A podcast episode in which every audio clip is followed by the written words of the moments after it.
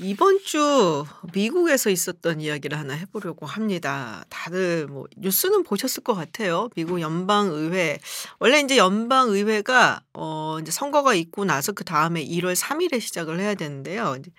할 때 이제 가장 먼저 하는 게 이제 의장, 그러니까 하원 의장을 선출을 하는 거거든요. 많은 사람들이 예상하기를 케빈 메카시가 이제 의장이 선출이 될 거다라는 얘기가 있었어요. 근데 사실은 이제 작년에 그 중간 선거 있고 나서 예전에 이제 저희가 한번 소개를 했었던 그 서정건 교수님께서 아 이게 인제 그 차이가 얼마 안 나기 때문에 공화당 내에서 배신표가 나올 가능성도 있고 그래서 어떻게 될지는 좀 봐야 된다라는 얘기를 하셨는데 거의 뭐 이거는 신내림을 받으신 건지 딱 그렇게 돼서 한 번도 아니고 무려 14번의 투표가 있습니다. 다 실패고 그래서 결국에는 15번째 의장으로 선출이 됐습니다. 첫 번째 라운드에서 실패를 했을 때는 전부 다 야, 1923년 이후에 처음 있는 일이다 했는데 계속 그 기록을 경신, 갱신을 했어요. 그래서 무려 15번 만에 겨우 의장이 선출이 됐는데요. 왜 이런 일이 생겼는지 도대체 이거 왜 그러는 건지 그럼 반대하는 사람들은 왜 반대를 하는지 요거 조금 짚어보고 가도록 할게요. 어, 지금 시간이 어 오늘이 지금 이제 1월 7일 오후 3시인데 제가 딱 들어오기 전에 봤더니 바로 이제 선출되었다라고 뉴스가 들어와서 굉장히 이제 지금 녹화를 하는 이 시점에서 아주 생생한 뉴스를 전해드리는 건데요. 먼저 이제 하원 의장은 후보 중에 그 하원 의석의 이제 반, 과반을 넘는 지지를 받아야 합니다. 물론 여기서 뭐 프레젠트라고 뭐 표를 표결을 하거나 혹은 이제 없는 숫자는 이제 빼고서는 거기서 이제 과반이 넘어야 되는 건데 대체로 미국 같은 경우는 이제 양당 체제가 운영이 되기 때문에 다수당의 이제 뭐 대표라든지 아니면 거기서 밀어주는 사람이 뭐 되어 왔었죠. 그래서 여태까지는 거의 뭐 요식행위에 가깝게 그냥 쉽게 쉽게 지나갔었어요. 물론 이제 반란표가 아예 없었던 건 아니지만은 약간 그래도 다 나는 정말 당신이 하는 것이 마음에 안 들어요. 뭐 이런 뭐 약간 상징적인 표시였을 뿐이지 이렇게 교착 상태로 계속돼 갖고 며칠 동안 안 뽑힌 적은 거의 없었거든요. 이게 참 특이한 일이고 이게 이제 거의 100년 만에 나온 일이라 갖고 어떻게 보면은 역사적인 순간을 살았구나라고도 생각을 할 수는 있습니다. 이게 이제 한때 처음엔 19명이 반란군을 시작했다가 한때 이제 20명까지 늘어갔었고 그리고 이제 결국에는 이제 216표를 얻어서 케빈 메카시 의원이 의장으로 당선이 됐는데 핵심 멤버는 한 6명 정도라고 할 수가 있어요. 근데 거기에 이제 다른 사람들도 같이 이제 뭐 해갖고서는 결국 여기까지 온 거죠. 그럼 도대체 이 사람들은 어떤 사람들이냐. 대체로 극보수 성향을 가진 네. 어 그런 의원들입니다. 그리고 초선 의원들도 한 6명, 5명, 6명 정도 포함이 된 걸로 제가 알고 있고요. 어 인제 2010년에 그 오바마 대통령이 오바마 케어를 이제 통과시키고 난 다음에 거기에 굉장히 반발하는 그런 운동이 좀 있었고 그래서 그때 당시에 공화당이 인제 상원 확 휩쓸었을 때 그때 우리가 Tea Party movement라는 이야기를 했었어요. 그래서 굉장히 좀 굉장히 보수적이고 작은 정부를 지향하고 예전에 우리 미국의 정신으로 돌아간다라는 전통적인 그런 사람들이었는데 이 사람들이 인제 그때 당시에 공화당에서 많은 사람들이 인제 당선이 되고 그때 들어와 갖고 만든 Freedom Caucus라고 있습니다. 어느 정도 보수적이냐면요. 트럼프 전 대통령이 대통령이 되고 난 다음에 그 오바마 흔적 지우기 진짜 열심히 했었거든요. 근데 그 중에 하나가 오바마 케어였어요. 그래서 이 오바마 케어를 없애려고 트럼프 전 대통령의 그 의료보험 개혁안을 마련을 해서 상정을 한다 그랬는데 이걸 막은 사람이에요. 이게 충분히 보수적이지 않다. 라는 이유로. 그래서 어떻게 보면은 정말 그 공화당 아주 막 뼛속까지 깊은 공화당에다가 아주 보수적인 사람들한테는 어 우리 뜻을 이만큼 전달해 주는 사람들이 없다라고도 하겠지만 사실 이제 공화당 내도 그렇고 민주당 내도 그렇고 굉장히 스펙트럼이 넓은 편이거든요. 그래서 공화당 내에서 약간 중도 보수다 아니면 나는 뭐 재정적인 부분에 있어서만 거의 보수다 뭐 이렇게 얘기하는 사람들 입장에서는 상당히 좀 껄끄러운 사람들일 수도 있죠. 그리고 트럼프 전 대통령의 열렬한 지지자들이에요, 대체로. 그리고 트럼프 전 대통령이 이들의 뭐 거의 대부분을 인제 어 중간 선거 있을 때 "내가 이 사람 지지한다."라고 지지 성명을 냈을 정도로 굉장히 돈독한데 요번에 보면 그것도 별로 안 먹혔던 게 트럼프 전 대통령이 "My Kevin." 하면서 이제 "지지해 달라." 그러지 말고 그랬는데 그것도 먹히지가 않더라고요. 네. 그래서 그 말인 즉슨 사실 인제 2020년 정그 대통령 선거 결과를 인정하지 않을 뿐만 아니라 그러니까 기성 정치권에 대해서 굉장히 불만이 많은 사람들이죠. 그래서 이런 사람들이고 그래서 보통 이제 자기 지역구에서도 워낙에 공화당 위주의 지역구였기 때문에 거의 한 두 자리 숫자 이상으로 이긴 사람들이에요. 그러니까는 다음에 나가면은 뭐 별 이변이 없는 이상 공화당 후보로만 된다면 또 다시 어, 당선이 될 만한 그런 사람들이 대부분이고요. 그런데 왜 그러면은 케빈 매카시 의원을 그렇게 반대를 했냐? 케빈 매카시가 중도라서 그러냐? 그렇지 않습니다. 케빈 매카시 의원도 만만치 않게 보수 성향을 가진 사람인데 트럼프 전 대통령하고 약간 뭐 조금 뭐 뒷담화를 했고 뭐 이런 거는 좀 있어요. 그리고 이 사람들이 원하는 거는 절대로 민주당하고 정말 단 한 치도 물러나지 말고 협상도 하면 안 된다. 약간 이런 거예요. 근데 그에 반해서 이제 케빈 메카시 의원 같은 경우는 사실 인제 그 공화당을 이끌면서 하원에서 뭐 바이든 행정부하고 협상까지는 아니지만은 뭐 이렇게 여러 가지 오고 가는 뭐 그런 게 좀 있기는 했죠. 전혀 안 된다고 완전히 하나도 안 물러서고 뭐 이런 게 아니라 그래도 뭐 이야기도 좀 하고 대화 좀 하고 뭐 이런 것들. 근데 그것조차 마음에 안 드는 거죠. 그래서 이제 케빈 메카시 같은 사람하고 안 된다 라고 했던 거고 이게 이제 굉장히 뭐 어떻게 보면은 정치적으로 발전을 했습니다마는 어 그런 얘기도 있어요. 이게 뭐 하루 아침에 이런 일이 있었던 건 아니고 사실은 어 예견됐던 것이다. 왜냐면은 이 사람들이 그냥 정치적인 것뿐이 아니라 이 케빈 메카시라는 사람에 대해서 굉장히 안 좋은 감정을 오래전부터 갖고 있었기 때문에 그래서 이거는 단순히 그냥 뭐 자기네들이 굉장히 보수파라서 색깔이 굉장히 진해서 라기보다도 물론 그것도 있겠지만 이 케빈 메카시라는 인물에 대해서 굉장히 반감을 가지고 있기 때문에 더 그렇다. 그러니까 옛날 말이 틀린 게 없어요. 내 주변에 있는 사람들이 나를 성공하게는 못 해줘도 분명히 발목은 잡습니다. 그러니까 주변에 잘하고 다녀야 된다라는 생각이 좀 들었는데 그러면은 원하는 것이 뭐냐? 뭐 사실 반대를 위한 반대다라고 표현하는 공화당 의원들이 되게 많아요. 어 그래서 이들을 두고서는 테러리스트다라고도 얘기하고 심지어 심각하게 얘기할 때는 뭐 탈레반 20이다라고까지 얘기를 하더라고요. 뭐 어쨌든 간에 지금 이제 본인들이 뭐 협상을 통해서 좀 풀어나갈 수 있는 여지로 내놓았던 것들 그리고 케빈 메카시 이제 의장이 됐죠. 의장이 어 내놨었던 어떤 절충안 뭐 이런 것들이 있는데 아 이걸 보면은 의장은 돼서 좋 좋을 수는 있겠는데 ' 과연 잘 끌고 나갈 수 있겠는가.'라는 생각이 좀 드는 부분이 있습니다. 뭐 예를 들면 이런 거예요. 의장의 회의만 같은 거를 예전에는 지도부 그러니까 뭐 수뇌부에서 이게 결정을 해서 낼 수가 있었는데 뭐 평 의원들도 한 다섯 명 정도가 뭐 힘을 합하면은 발의를 할 수 있게끔 했던 거를 이것도 안 받아주니까 그냥 한 명이 싫다 그러면 그것도 발의를 하게끔 뭐 이렇게 줄인 것도 있고 그리고 이제 중요한 건 사실 그거예요.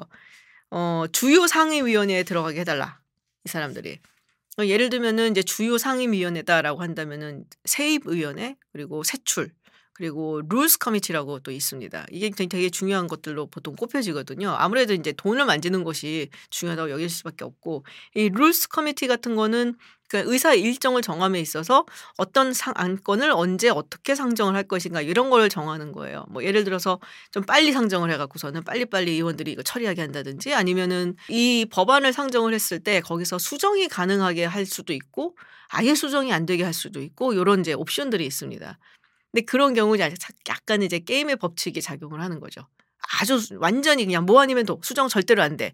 뭐 이렇게 내놨을 때 이걸 어떻게 선택을 하느냐. 이게 이제 의원들한테 뭐 메시지가 될 수도 있고 그러면은 수정을 좀 하게끔 하면 사실 이게 시간이 오래 걸릴 수도 있고 뭐 아니면은 좀 절충을 해볼 수도 있고 그래서 이거는 사실 이제 운영의 묘미라고 할 수가 있거든요. 그래서 굉장히 중요한 committee 중에 하나인데 여기에 이제 자기네 들어가겠다라는 거죠. 근데 보통 이게 중요한 committee라든지 그리고 특히 이런 이제 위원회 그러니까 committee 위에 그 chair라고 하죠. 위원회 위원장 같은 경우는 위원장은 주로 이제 선수에 의해서 많이 좌우가 돼요.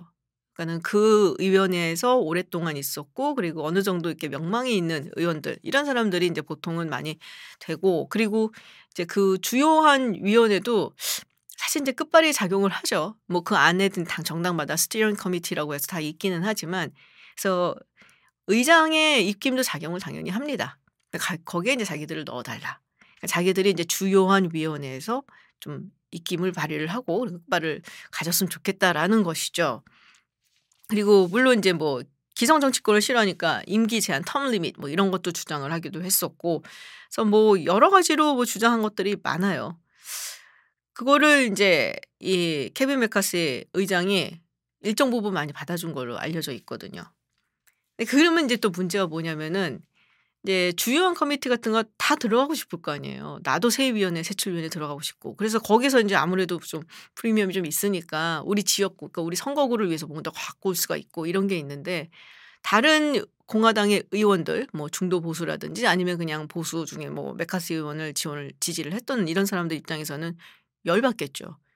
지금 이 20명 때문에 사실은 이 사달이 난 거고 그리고 이 20명이 미친 듯이 우겨갖고 이 사람들한테 그런 게 다 돌아간다고 생각한다면은 소수가 사실은 다수를 먹어버린 케이스가 되는 거거든요. 그래서 공화당 내에서도 굉장히 불만의 목소리도 많이 나오고 있고 또 굉장히 좀 약간 균열이 가고 있다. 뭐 분노하고 있다. 뭐 이런 얘기들이 들리고 있습니다. 근데 이제 예전에도 이런 것 때문에 진절머리를 내면서 그만둔 하원 의장이 있습니다. 바로 존 베이너. 네, 존 베이너 하원 의장 같은 경우도 그 베이너 하원 의장이라고 뭐 보수가 아닌 건 아니거든요. 상당히 보수적인 색채를 가진 사람인데 그 당시에 이제 오바마 대통령하고 아무것도 하지 말라 그랬어요, 진짜. 근데 또 뭐 의회 입장에서는 뭐 해야죠. 뭐 뭔가 입법 절차도 읽는 거고 뭔가 법안도 자기네들이 뭔가 통과시킨 게 시키고 싶은 게 있으면은 뭐 백악관 측에서 요구하는 거라든지 이런 것도 좀 절충을 해야 되고 이런 게 있어야 되는데 그러니까는 같은 목표를 가더라도 이 강경 보수파들은 아무것도 하지 마라. 쟤네들하고는. 절대 아무것도 내주지 말라는 입장이고 근데 또 의장의 입장에서라든지 뭐 장을 끌고 가는 입장에서는 뭘 내줘야지 자기네들도 갖고 오는 거니까 저 협상을 좀 하고 뭐 이러려고 하는 건데 거기서 이제 의견이 갈리게 된 거고 그래서 이제 그 희생양이다 우리가 얘기하는 게 대표적인 게 전 하원 의장이었던 존 베이너 같은 경우였어요. 그래서 이제 그만두려고 했었던 시점에서 교황이 제가 기억하기에는 교황님이 방문을 해갖고 자기 손주한테 이렇게 세례를 해줬어요. 그래서는 그 순간에 뭔가 이렇게 팍 터져갖고서는 바로 발표를 해버렸어요. 조금 더 이따가 발표할 생각이었었는데 바로 그 다음 다음 다음날이 같은 하여튼 일찍 막 바로 발표를 해버리니 그래서 막 감정이 복받쳐갖고 그런 일도 있었고 사실 폴 라이언 같은 경우도 전 하원 하원 의장도 상당히 고생을 좀 많이 했죠 이런 것 때문에 그래서 공화당을 이제 옛날부터 지지했던 정말 전통 공화당 뭐 지지자, 당원 이런 사람들이 걱정을 많이 하는 게 이런 부분이에요. 요새 들어서는 너무 강경한 사람들이 잡고 있으니까 이 사람들의 목소리가 너무 크게 나오게 되고 그러니까 자기네들이 좀 이렇게 미래를 바라볼 만한 그런 뭐 대통령 후보로든 간에 미래를 바라볼 만한 정치인들이 자꾸 자리를 잃거나 아니면은 사라져 가거나 쓰러진다라는 그런 걱정거리가 조금 있는 것 같습니다. 근데 이 사람들 입장에서는 뭐 제가 뭐 감정이 안 좋다 뭐 요구하는 게 있었다라고 얘기를 했지만 그냥 정치적으로만 봐도 상당히 이익이 돼요. 왜냐면 이게 이제 435명이잖아요. 그 하원의 그 의원들 숫자가. 거기서 존재감을 드러내기가 쉽지가 않아요. 그리고 특히나 이제 미국 같은 나라에서 전국적인 주목을 받는 거는 쉽지가 않습니다. 근데 어쨌거나 지금 일단은 이 20명 예, 사진이 이제 뭐 어딘 뭐 뉴욕타임즈든 월스트리트저널 이런 데 다 이제 도배가 되고 누가 반대를 했는지 얘기가 나오고 그럼 사람들이 찾아볼 수밖에 없게 되고 그럼 전국적인 지명도는 일단 받게 되는 거죠.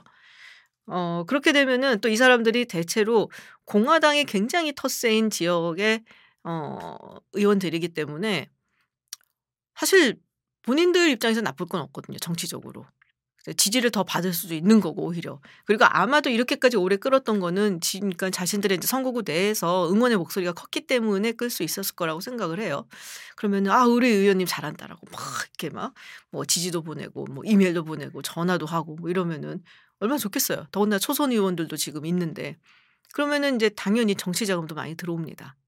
그래서 그런 측면에서 봤을 때 이 20명이 요번에 이렇게 막 이름이 막 오르내리고 공화당 내에서 뭐 일부 공화당 의원들이 이 사람들을 싫어하고 심지어 뭐 탈레반 21호까지 얘기를 할 정도로 비난을 한다고 해도 본인들의 정치 뭐 경력을 위해서는 어쨌든 당분간 나쁘지 않다라는 거죠. 자, 그래서 어쨌든 어 케빈 메카시가 결국 우여곡절 끝에 의장이 됐습니다. 왜 이렇게 의장이 되고 싶어 했냐? 일단은 미국의 이제 권력 서열 3위죠. 네, 대통령, 부통령, 그 다음에 하원 의장이고요. 그리고 여러 가지 뭐 의회에서 이제 하원 내에서 무슨 뭐, 정, 뭐 정책을 뭐 법안을 뭐 열을 하고 이런 것뿐만이 아니라 어, 꽤 권력이 큰 편이에요 권한이. 그래서 이거를 죽이려고 하다가 다시 요새 잘 올라가고 있다. 뭐 이런 얘기도 있고 해서 역사가 꽤 긴데 하원 의장의 권력이 어떻게 변해왔는가 여전히 무시할 수 없는 권력인 것은 맞습니다. 그래서 대통령이 뭐 뭘 하려고 하더라도 그걸 꼬꾸라뜨릴 수 있는 게 또 사실 하원 의장이기도 하고요.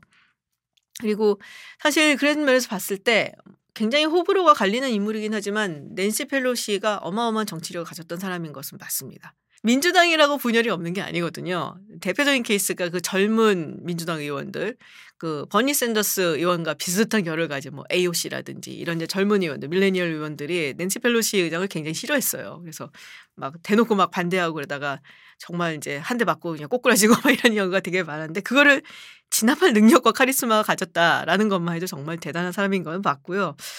그래서 뭐랄까 결국에는 민주당을 하나를 결집을 시켜서 뭐 보기에 막 분열하는 것 같지만은 뭔가 이슈가 있을 때는 하나를 딱 결집을 시켰다는 면에서 대단한 베테랑인 건 맞았죠. 근데 케빈 메카시 의장이 이제 이번에 새로 의장이 됐는데 과연 펠로시가 보여줬던 만큼의 정치력을 보여줄 수 있을 것인가? 일단 시작 자체가 굉장히 불안했기 때문에 뭐 여러 가지로 좀 어, 의문이 나온다라고도 이야기들을 하고 있습니다. 열다섯 번째 네, 표결에 의해서 결국에는 하원 의장에 선출이 된 케빈 메카시 하원 의장. 뭐 메카시 의장이 끌고 가는 미국 하원은 어떨지 또 공화당 어떨지 한번 지켜보시죠.